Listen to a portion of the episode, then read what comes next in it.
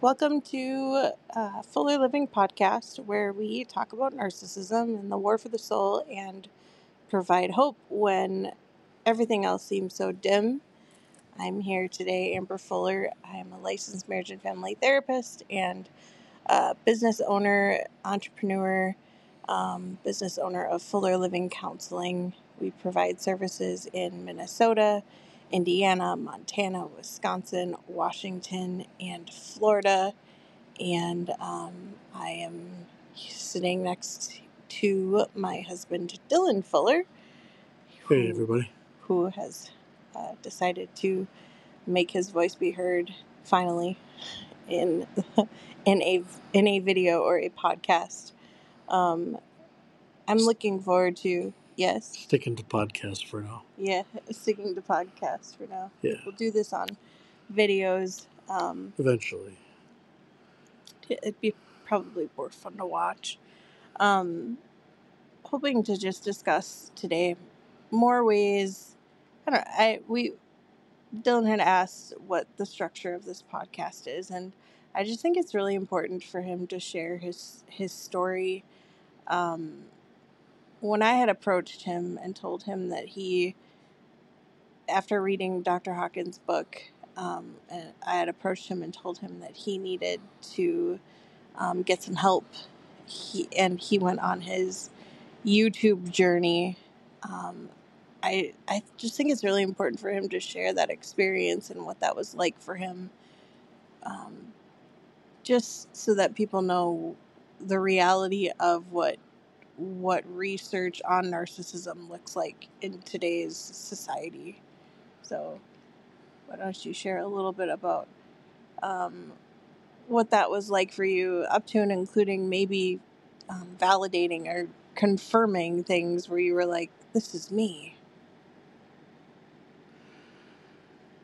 Okay, so I think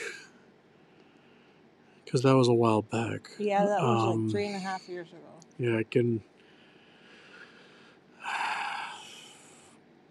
I think the one thing that really stuck out to me was that I was, you know, you had you'd been using the word narcissist a lot, and it was a word that I was unfamiliar with, and I think it may have been after you had read Dr. Hawkins' book that you may have, may have incorporated using that term with me Narcissism. pertaining to like the behaviors Yeah. that I had.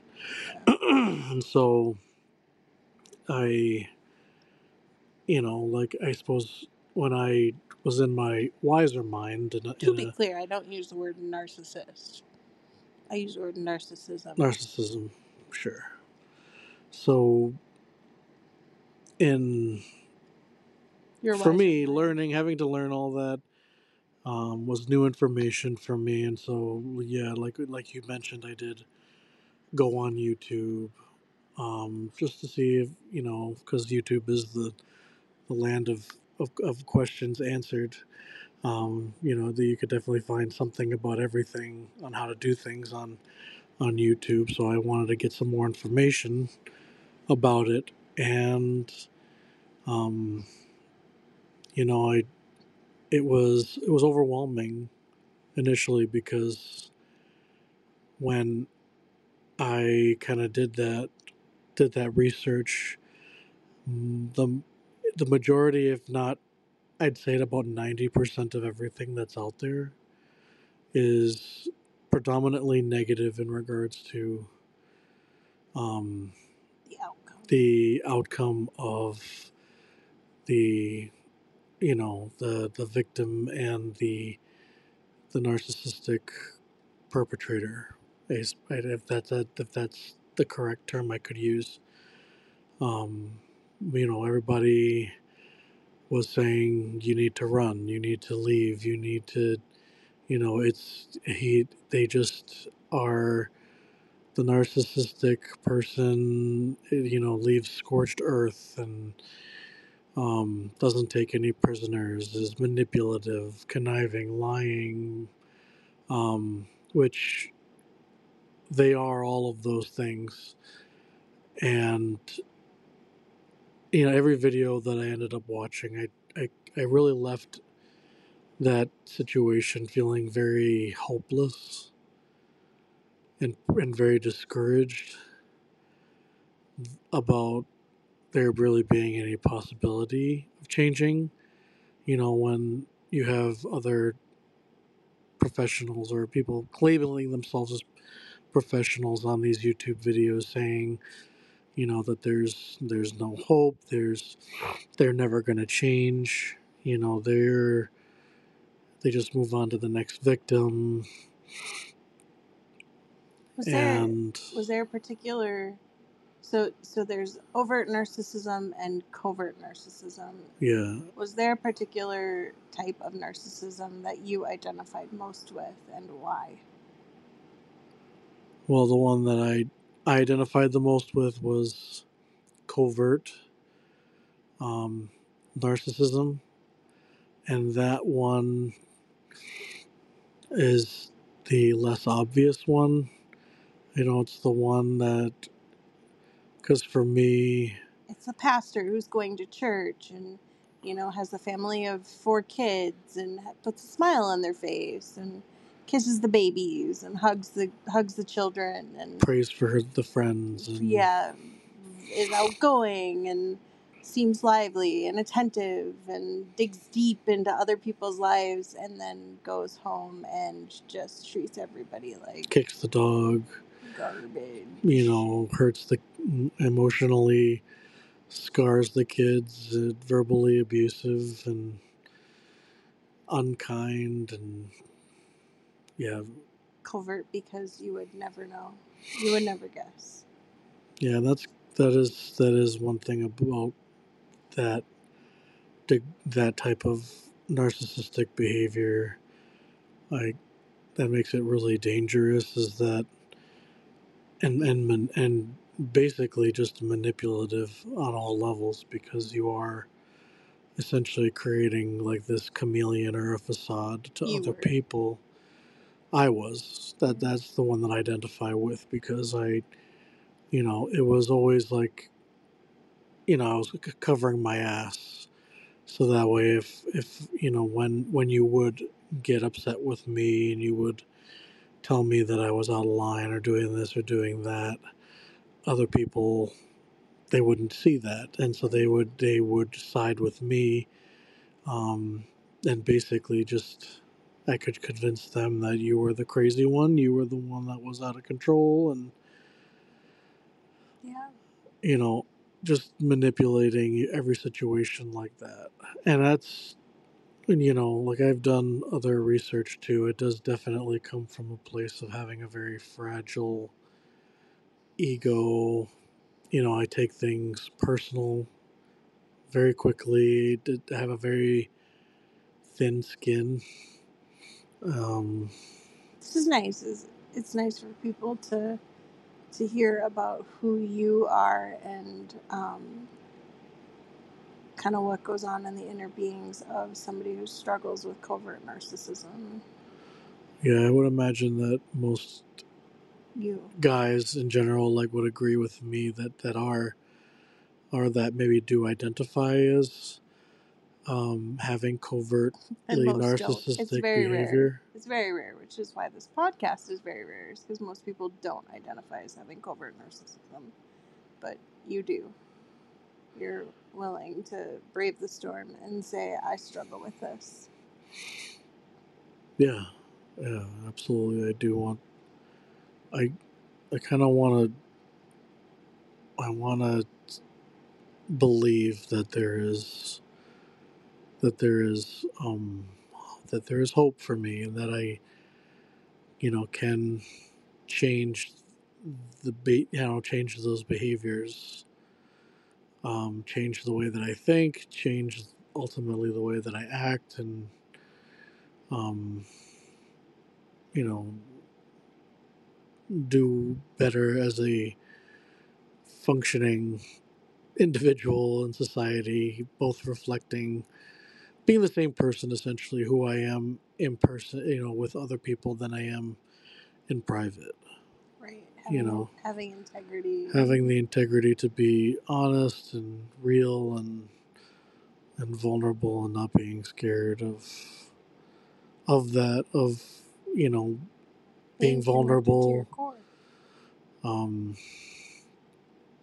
you know and also not using other people's vulnerabilities against them or using them as a form of weapons to you know to use against them to um to trap them you know there's just there's so much to There is. the We're just covert narcissism scratching the surface, and it's yeah episode number two. But um, so yeah i kind of left to each situation watching each youtube video really feeling very discouraged about change and for there and, and there to be to be to believe that there would be the possibility of being able to change those behaviors. So I remember a lot of times telling you, you know, Amber, I, you know, I love you, I care about you, but you need to go. You need to run. You need. We need. We can't be together. Like, there's no hope for me. Like I, this is this is how I'm going to be, and and that was. tho- Those moments were very difficult for me. we we only saw this therapist a couple of times. You saw her more than I did. Um, there's a term called secondary abuse, which I definitely talk about in a future episode. But um, we stopped seeing this therapist because of secondary abuse. But this therapist had said something. Um, one of one of the good things that they had said that stuck out was that um, because Dillon had expressed this fear to them, and one of the good things that had stuck out was that that this person said was that we and again we identify as, uh, Christian believers, and um, if you don't, that's fine, and if you do, that's great too. But uh, the therapist had said, uh, you know, we serve a really, really big God, and there is nothing that God can't do for you, and there's hmm no change that God can't create for you. And I think hearing that um, for me it was encouraging and kind of had that light switch moment of that's right. Like honestly, we all you know, when we're two years old, we're narcissistic. We're little narcissistic two year olds running around just getting our needs met. And so we all have a little bit of narcissism in us. Um, but it's when you grow into an adult and you continue to have those patterns of behavior that um, that it becomes a problem. But when she had said this, it, I think it provided hope for both of us. Like David faced the Goliath, like he faced the giant, and this was it. This was your giant. This has been your giant, Yeah. um, and he couldn't have done it without God. And um, if you don't believe in God, there's still hope for change. uh, I've seen people. I see people. People change all the time. Uh, that's literally the purpose of therapy. So it's a hard diagnosis to change, but you can definitely change it. Um, anything is anything is changeable, and there's hope.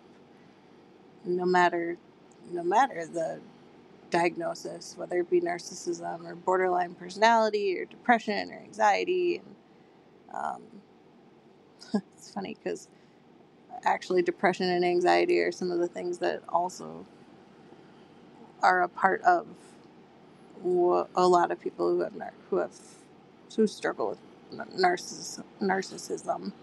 No, no, no, no, narcissism. Add that as a quick little edit there. It's like a nice DJ edit. We added as the No, intro. no, no, no, no, no, narcissism. You know, like a little soundboard. Yeah, maybe we can have you do our intro and our outro. Um, I, uh, I think it. I wa- would like to speak into like what it's like being on the receiving end of uh, being with somebody who who has those covert narcissistic traits and um, you know feeling like you're stuck like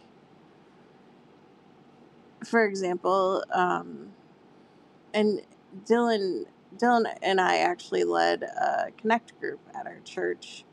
We had, we had led a connect group for seven years, and Dillon's always been open and honest about who he is and what his struggles are. Um, and so this ne- wasn't necessarily an issue that we had had um, because he he was as he at some point did start telling people, um, but when he wasn't telling people, what was difficult for me was, j- yeah, just feeling stuck. Like, great, he's gonna call so and so, and they're gonna think that this happened because he's gonna twist the story, manipulate the story, and then this person's gonna think that this is the way that it happened when it didn't happen that way at all and um, it just it felt like no matter it felt like no matter which it just i just felt really stuck um, you know when you're when you have overt nar- overtly narcissistic traits that's the person who um, is loud they're loud about their narcissism they're Right. They don't have a, a fragile ego to that's bruised. They have thick skin. They can take it, and they can just, you know, kind of act however you know however way they want to act. They don't and care. They just don't care what you have to say. It's like they don't.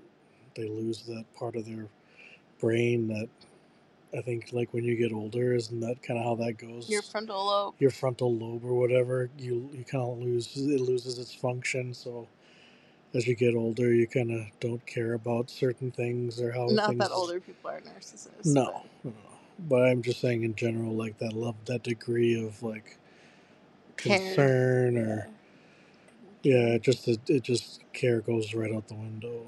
yeah. Whereas for me, it's like I'm always feeling like I'm tiptoeing around situations, trying to make myself look like appear like that I'm in a better light yeah. than the reality of it because I maybe there is some type of deeper something to hide. thing that's like uh, you know either I have things to hide or you know if they saw me for this version of me then they wouldn't love me or they don't um you know whatever whatever lie I would tell myself in order to be able to have to then fabricate this reality to make myself appear in a better light.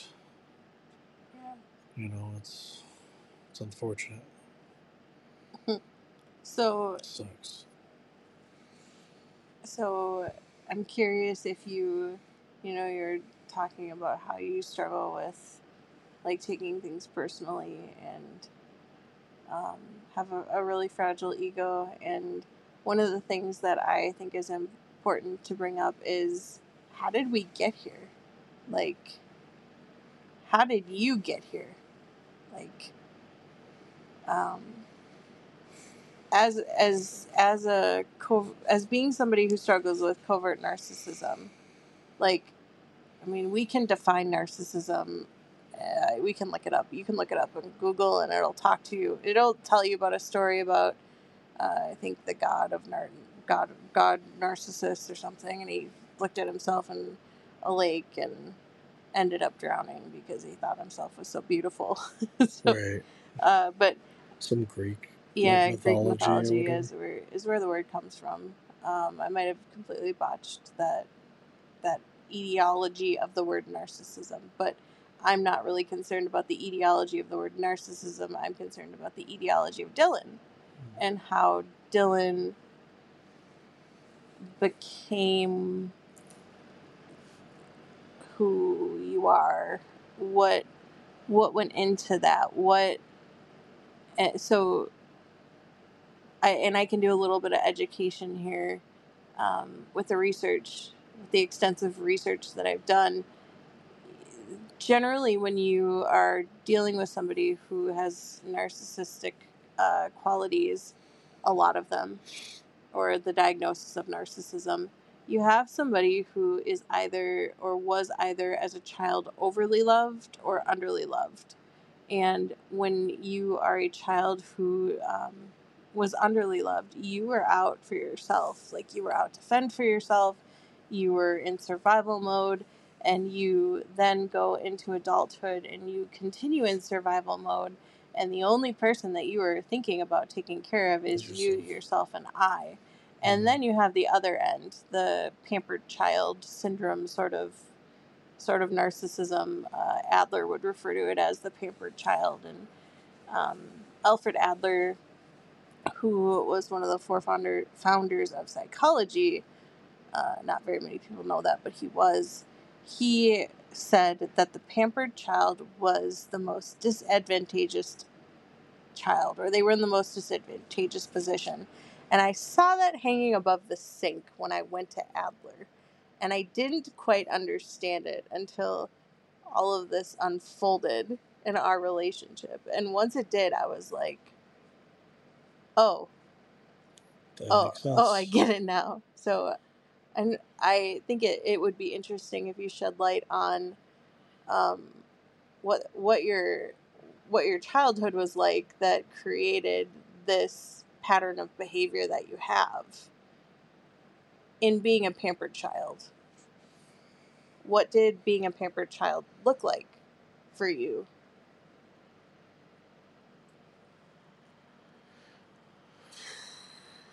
Uh,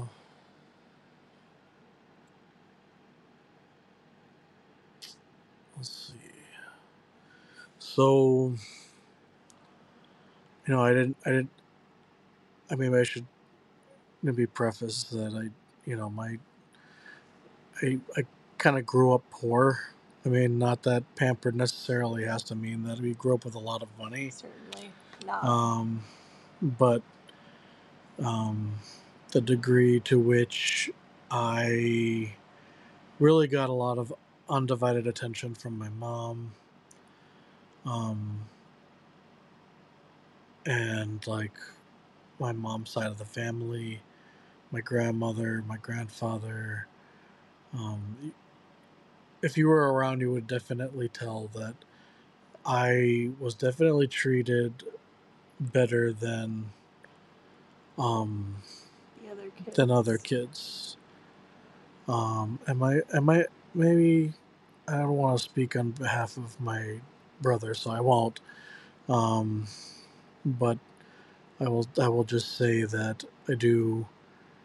Um, I do know that, like for example, like my first car was gifted to me, um, but I didn't take good care of it, and I totaled it. You know, um, my brother bought his first car uh, on his own with money that he got from working, and you know he kept that car for a really long time. You know, so that's maybe uh, an example of the differences there between like, you know, the the me getting the type of treatment that I did, and then the ultimate consequence of that being that like I ultimately didn't didn't appreciate the have to work for. I didn't didn't have to work for much of anything. Um, you know, like uh,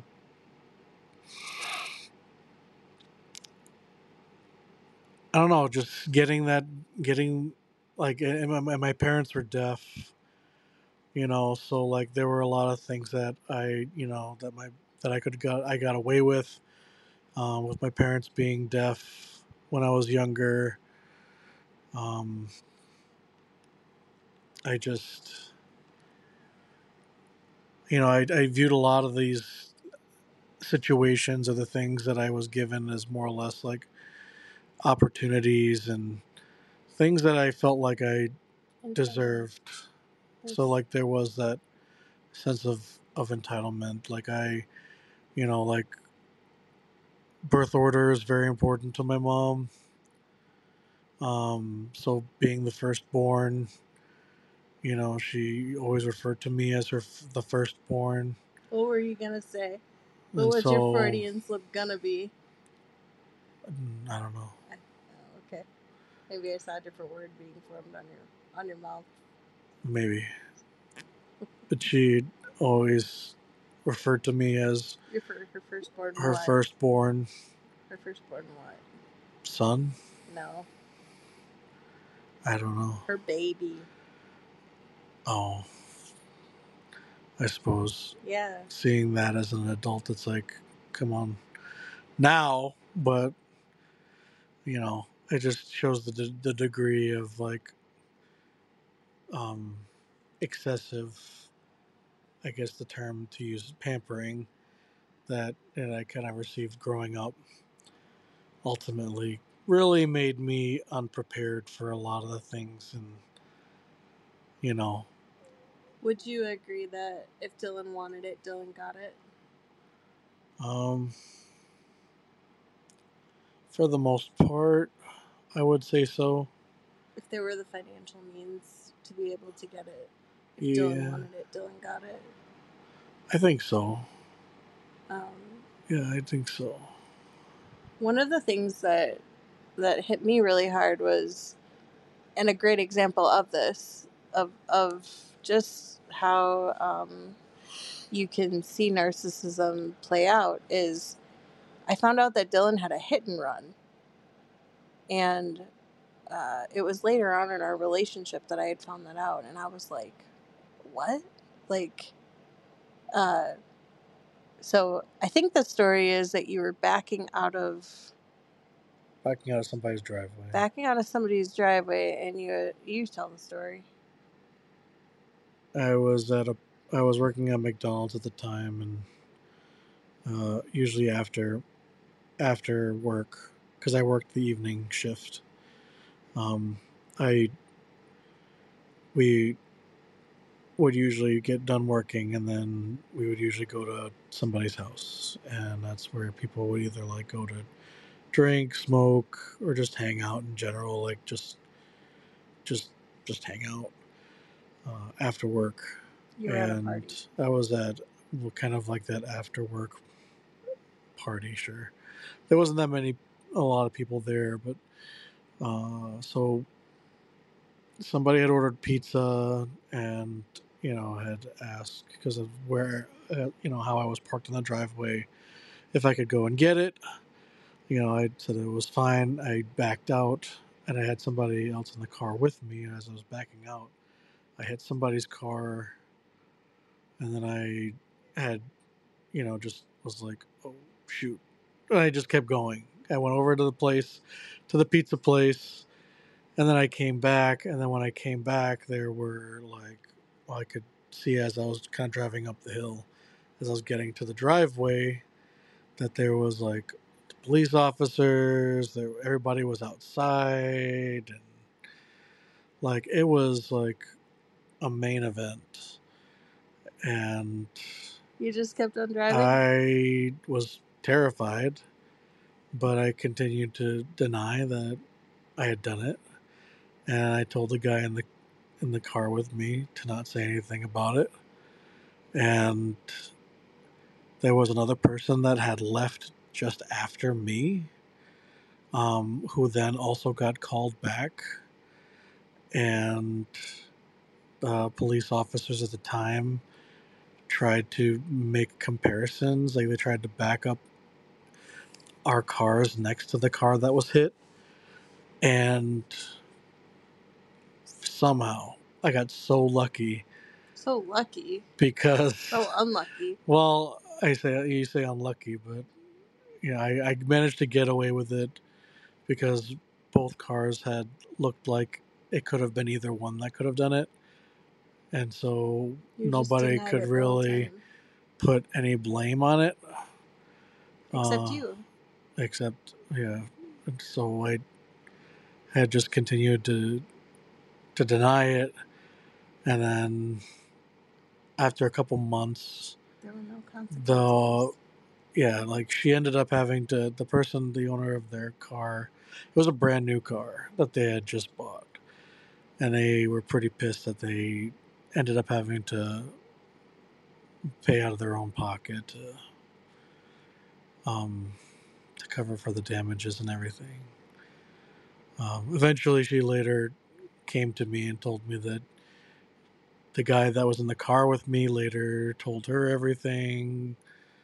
Um, and I had, you know, I had apologized to her Um, and she had, I guess, just forgiven me and just kept. We just kind of moved on after that. I mean, that must have been like a year or two later. It was years Years after. later, yeah, because. The consequence was all it was already taken care of and gone. Like she had already put the money into taking care of her car, and sometimes when you're dealing with somebody who has covert narcissistic characteristics, it's just easier to move on. Like if there's one thing I've learned, it's that when you're dealing with a narcissist who is not in their right mind, it's just not worth it. Like, if they are in their right mind, then it is worth it. But if you're dealing with somebody who doesn't want to change, and who doesn't care about their behavior, it's just not worth it. And so, yeah, I forgive you. Goodbye. Like, Yeah. And you know, maybe you should explain what mm, being in your right mind is. But I, you know, somebody who's who has you know who is walking in clarity, um, confidence, understanding. Somebody who's thinking very clearly. Somebody who's thinking, period. Um, mindfulness. not somebody who is like reacting to every situation Autopilot. somebody who has their yeah who has their their thoughts and everything kind of set on a monotone autopilot version but somebody who is like engaged and thinking clearly and is able to consider all information being given and and and still be able to to produce um, you know information that's not reactive and Somebody who's connected to their core self. well that too i would say probably needs some elaboration to Somebody. what does that mean to be in your core self you know somebody See, that who's again grounded. When I think about that, I just think about that like that's a natural. That's a that's natural for me to know what that means and to know what that is. and that's not for me Right. So I don't. When I think, wait, you need me to explain what it means to be connected to your core self, to be connected to who you are, it just is a. It seems odd to me that I would need to explain that, but you have learned what that means to be connected to your core self because you've been in a group called the core. What does it mean to be connected to your core self? right I'm asking you. oh, I- oh i thought i answered that already Well, your core self, what is that? Well, your your core self is a version of yourself that is like grounded, that is thoughtful, mindful, present, engaged, and just aware of everything going on. Like they have a good s- like s- like spatial awareness of what's going on around them as well as information that's being like pers- you know processed around them too good self awareness. yeah you just kind of have to be you can't leave things to autopilot you can't mm, you know react to every single situation with a defensive response. It's you know really asking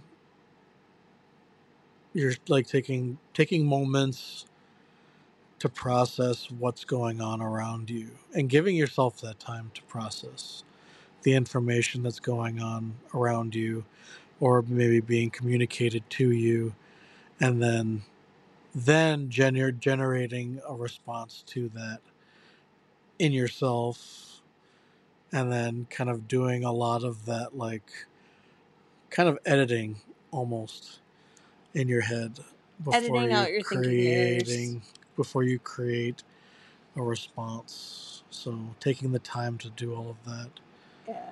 And You know, thinking thinking it's usually- are an episode of their own too. usually there's a lot of shooting from the hip in regards to like how to how I how I chose chose to react and First respond thought to things, and it's usually you know it's usually really quick and it's it's not very thoughtful or it's not um, you know it just it comes out jumbled up or not organized or not present or a lot of different things. So you know it would be the opposite of choosing to respond in a way that is reactive or quick And you're as- taking the time to process everything And as you can imagine, like being in a relationship with somebody like that is it gets very lonely.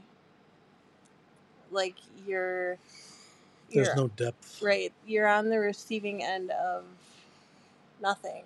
Like you're first of all, narcissistic people tend to seek out somebody who is overly responsible so that they can take care of the car that was crashed. And Mhm. they tend to seek out people who are empaths because narcissistic people who struggle with narcissism um, generally like to have people who will feed their egos and um, make them feel really great inside and heard. And um,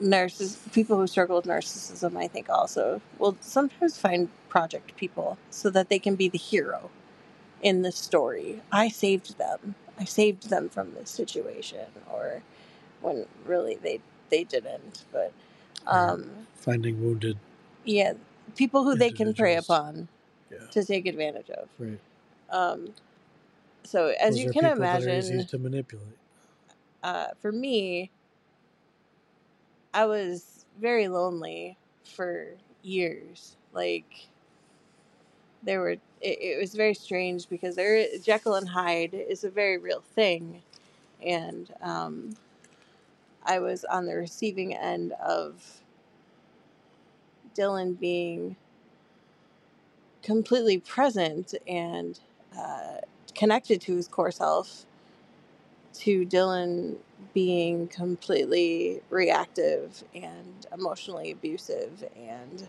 not present and it was just a very lonely experience for me. I was in those times I was very I felt very very lonely, not alone. I knew I wasn't alone. I had lots of people around me who loved me. There's a difference between alone and loneliness. There was just nothing to connect to and so um it, I felt like I was always fighting for you to be connected to your core self. And I got to a point where I just decided I, I can't fight for that person anymore. You need to fight for that person. So um, that for me was a burden that I took off of myself when when I had left you when we had separated Mhm. took took a freaking freaking while freaking long while to get there, but we did get there. Um, I Sure. I brought up that car that uh, hit and run situation because I just think it describes so beautifully the life of a pampered child uh, narcissistic person not the unloved but the overly loved like um, you basically get to do whatever you want and there are no consequences to any of your behavior or any of the things that you do uh, there's a situation where uh, do you mind if i share the story about what had happened a year a a year into our marriage i mean people people know but I mean, that's fine. Yeah. kind of tell all yeah. Uh, there's a situation uh, that happened about a year into our marriage when we had had our oldest. He was about four months old, and Dillon had disclosed to me that he had had an affair and was lying to me about uh, sex addiction, which is also common with narcissism from uh, the, what you have found in the groups that you've been in. But Yeah. um, that you that you struggled with having a sex addiction, which I was passionate about and did my research project on before marrying you and wanted to clarify with you that you did not have issues with this and you up and down swore no I have no issues with this at all. And I went away on a on a trip to watch my brother get married and came back and there was porn on a computer and you swore up and down it wasn't you and it was and, but you know me and my naive Trusting. na- na- yeah trusting. Yeah you know i'd like to call it trusting. Hoping for the best. Uh, thinking of the best. I believed you and um, so in, a year into our marriage we had found out that you had had this affair um, with this person who also i think was easy to take advantage of. Um, and the response that we received from uh, the uh, some of the people who raised you was uh, what is Amber's problem? Uh, um, it, it may be more effective for you to describe the response that was given or the, the I don't know, consequence to that situation, natural consequence to that situation. To describe your upbringing and just what it was like for you in that situation. It, sh- it showed up. I don't understand your question. So, my question is what did you observe when we had informed those that brought you up, that raised you, that you had had My an parents? affair on me? Right, not necessarily your parents, but your dad wasn't there. No. Um, I don't know. I mean, it's pretty, it's pretty damning. Um, and I don't want to, I don't really want to be on here No. talking too much about no. my parents. And that's not the intent. The intent is more to describe what your experience was. Well, I mean, it was very much like, don't worry about it, just brush it off. Like, and, and a lot of times there were like justifications being made for me in regards to that. You know, some people were like, oh, yeah, that makes sense.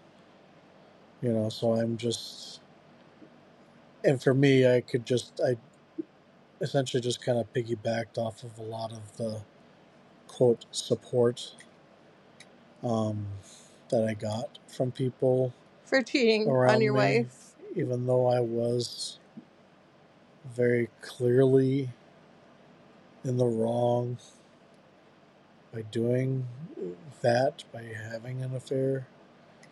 Um, it was very twisted and very dark because it's I don't know what type of thinking that is, but you almost like even if me like just trying to think about it right now, I kind of just feel Gross. uncomfortable. I feel unsettled and uneasy about about that. the way you feel unsettled and uneasy about what? Like knowing that there was a point where I was able to like almost compartmentalize those justifications and even though there was like my conscience that was telling me no this is wrong this is not okay like completely ignoring that conscience or in this case it would have potentially have been like the holy spirit just you know warning me or saying hey like this is like this is the part of which you have to take responsibility for and accept the consequences of you know the natural consequences of of doing this in your marriage of having the infidelity in your marriage and it It was, crazy. It was crazy when I when I think back on that time. I think about how like I was sitting in the closet at my parents' house, begging you to like be in your right mind and like come home and reminding you that you had a four month old son and um, it was around Easter time. You you disclosed to me on Good Friday, which we we had traditionally celebrated because it's a day of restoration and reconciliation. But um, for us, for us, it's a good thing. Like for us, it's, it has obviously at the time it wasn't a good thing, but it grew into be a, a good day for us. It was a day of depth, of deepening and of reconciliation, but with each other. But um, for me, I just I think about how I was in this closet begging you to come home, and you know, like why would you why would you not fight dillon what's going on like why are you not fighting for your marriage what Yeah. like i had to fight for you to fight and found out later on that your um that you had gone out and your way of coping was to get drunk at olive garden for easter um I don't know. It was it, it was just a, a very crazy time, and then we found out later on. You told me that the only reason you came back was because you had a meeting that you needed to go to, and had you not gone to that meeting, you were afraid that you were going to go to jail. And so for me, that was difficult to hear that. Oh, okay, so you didn't actually come back for me or your son, but I do know that in your heart of hearts, you did come back for me and your son um, it's just very difficult and hard for you to for to you responsibility yeah for for you to to face to face the giant Face the music. Yeah. yeah it, it's um yeah it's just so it's just so opposite of who I am and I think that's no I think that's normal I think you know I think that that is um, what's the term term for it um, where our, our worlds collide and Opposites attract. yeah yeah opposite, yeah opposites attract and um, just being overly responsible f- i mean for me it was definitely a struggle again of having such a tight grip on trying to save something that wasn't my responsibility to save and I wish I would have known then what I know now, um, because as a result of that, I, I mean, at, well, at the end of the day, it's as a result of your behavior, but as a result of the way that I handled it, you know, I've dealt with chronic pain, I've dealt with sickness, I've dealt with stress, I've dealt with just a lot of crap that I haven't needed to deal with, and of course, that thinking for me has come from my own childhood stuff that I might talk about at some point. I don't know, but um, Yeah. I think I think that sharing the story about the hit and run and sharing the story about you know you cheating on me and the reaction being literally like, oh, what's Amber's problem? Like, why does Amber have a problem with you cheating on her? Um, gives a really clear picture as to the upbringing, like your your um, the lack of consequences that you had Yeah. as a as a as a child and Mm. Very much lacking consequences. boundaries. I know in your group you guys work on boundaries and it reminds me of boundaries like lacking yeah lacking boundaries here's here's what you're allowed to do here's what you're not allowed to do so when you get out into the real world and then you are in a relationship with a person you find yourself you know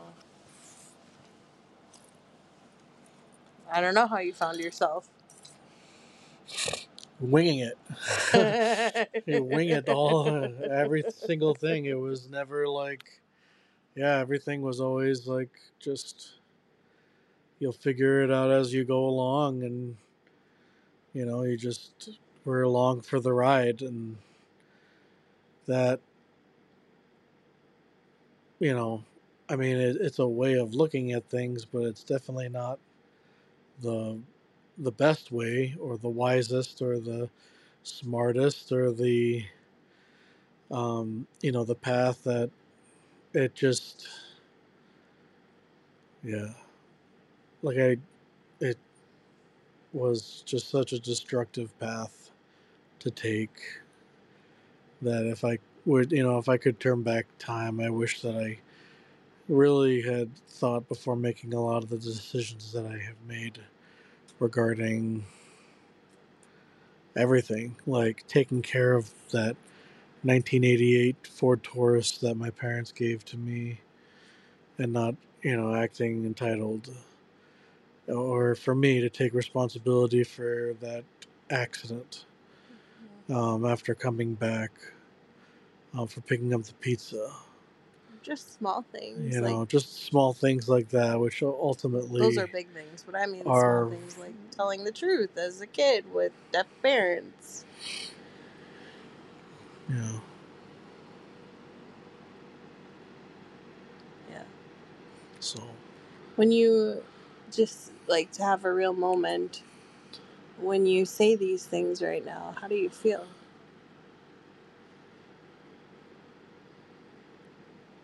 well, like I'm. I, I'm kind of I'm, I'm a little tired because I I'm just kind of working a lot, been working a lot, um, but with sharing a lot of this, I think that it's it's helpful to to get it out of my system because I think it's a lot of things that I have really felt like I've been walking around with the majority of my life, and a lot of the times, um, you know, to a certain point, I could kind of say that I was ignorant to a lot of it because I didn't know what narcissism was. I didn't. There wasn't names to certain things that now we have names to, like thinking errors and being in my right mind and all of that stuff. It Passive it violence. seems like it um, like there's finally answers to all of that, and there's words to put to those behaviors and um, it is refreshing to kind of freeing. and freeing to to be able to talk about it in a way that and it's in a way normalizes it and that's kind of my what I want to do with this is is to normalize it so that way somebody normalize else what? well like Normalize talking about talking it. about it like really pushing the envelope in regards to like getting admitting it. myself it's helping me because it's getting myself out of you know being in that fragile ego state and being in a position where you know i can eventually develop a thicker skin um, and get more comfortable with taking responsibility uh, for behaviors that ultimately hurt people. And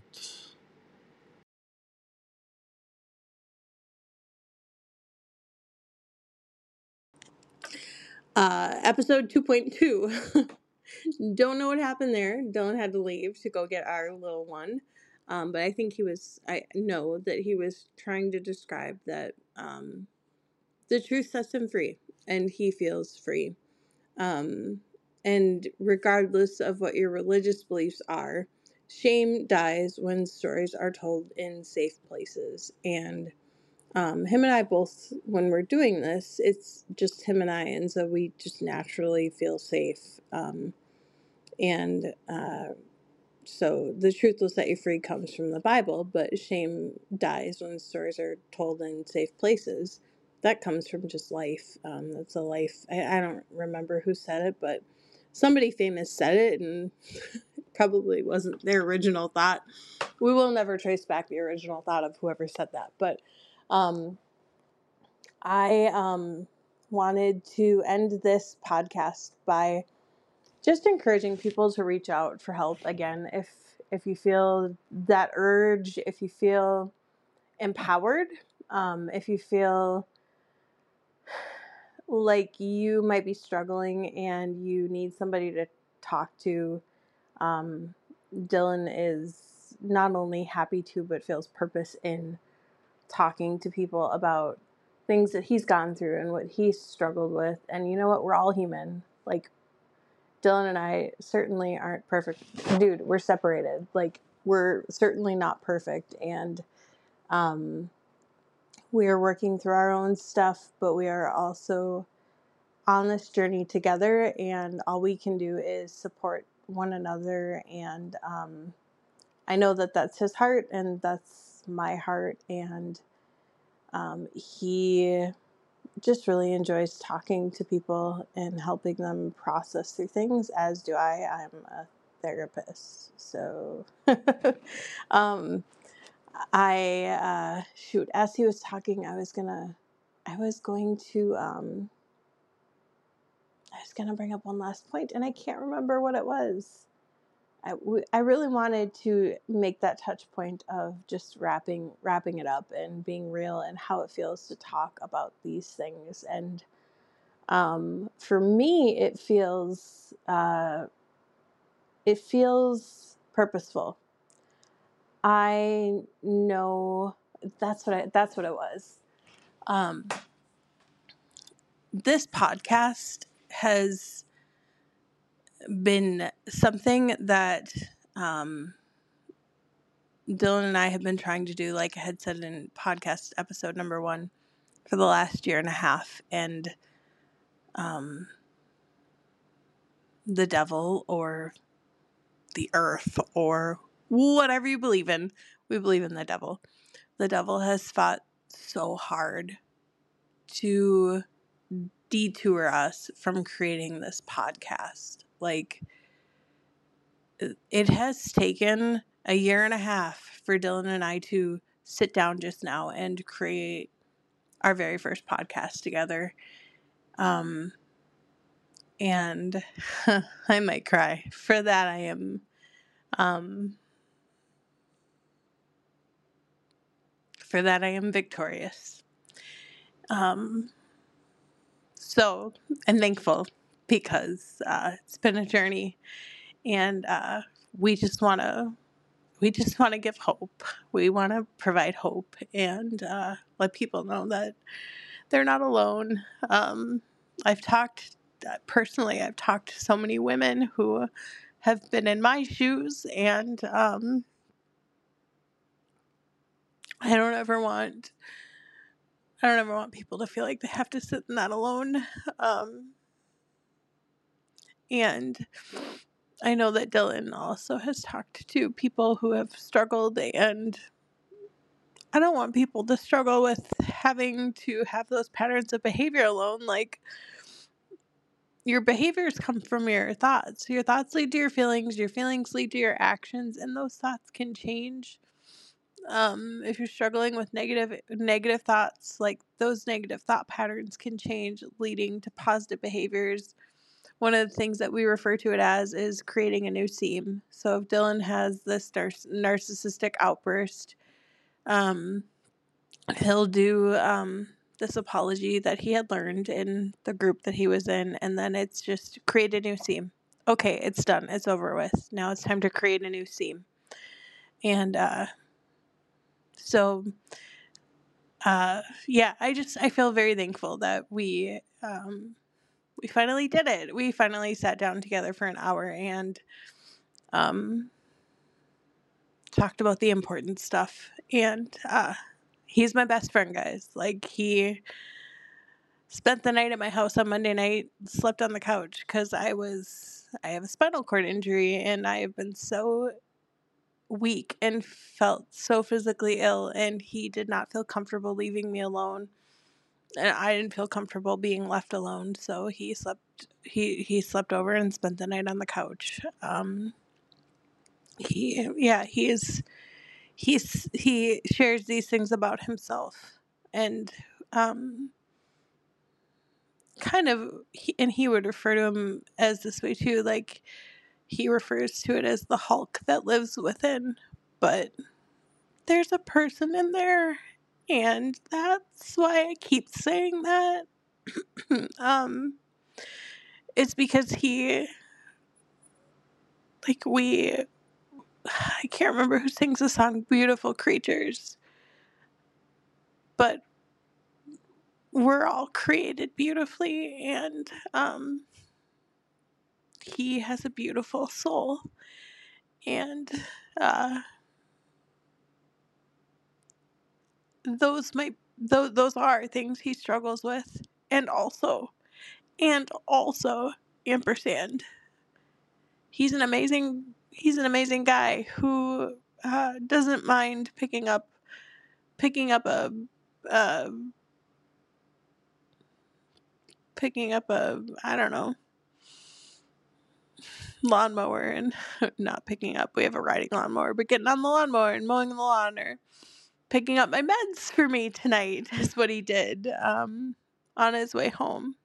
So I want you to know too that if you are somebody who feels like you're struggling with narcissistic qualities or traits, like you're not a bad person. You're certainly not a bad person. Um, you're a beautiful person, and um, I'm certainly not condoning any abusive behaviors. But what I am doing is telling you that you're created in the image of God, and um, God is God is perfect. God is beautiful, and if you don't believe in God, you're still perfect and beautiful, just the way you are. So, um, we all have change. We all have we all have our stuff, and uh, is it okay to be emotionally abusive? Absolutely not. Is it okay to be physically abusive? Absolutely not. And also, it doesn't define who you are as a person. And the more we can the more we can help other people believe that, the more it breaks down narcissism, honestly, because it's all about low self-esteem and feeling like feeling fear of failure and feeling like you can't do anything right and you got this. So, with that, I bid you adieu to episode number two. Thank you for listening. Um, it was still kind of a hot mess, and we appreciate your patience while we uh, navigate through this podcast experience. Our mission is not to make our mission is not to make monies. Certainly not. Our mission is to just be real and uh, help people find hope. So, all right. Have a good evening.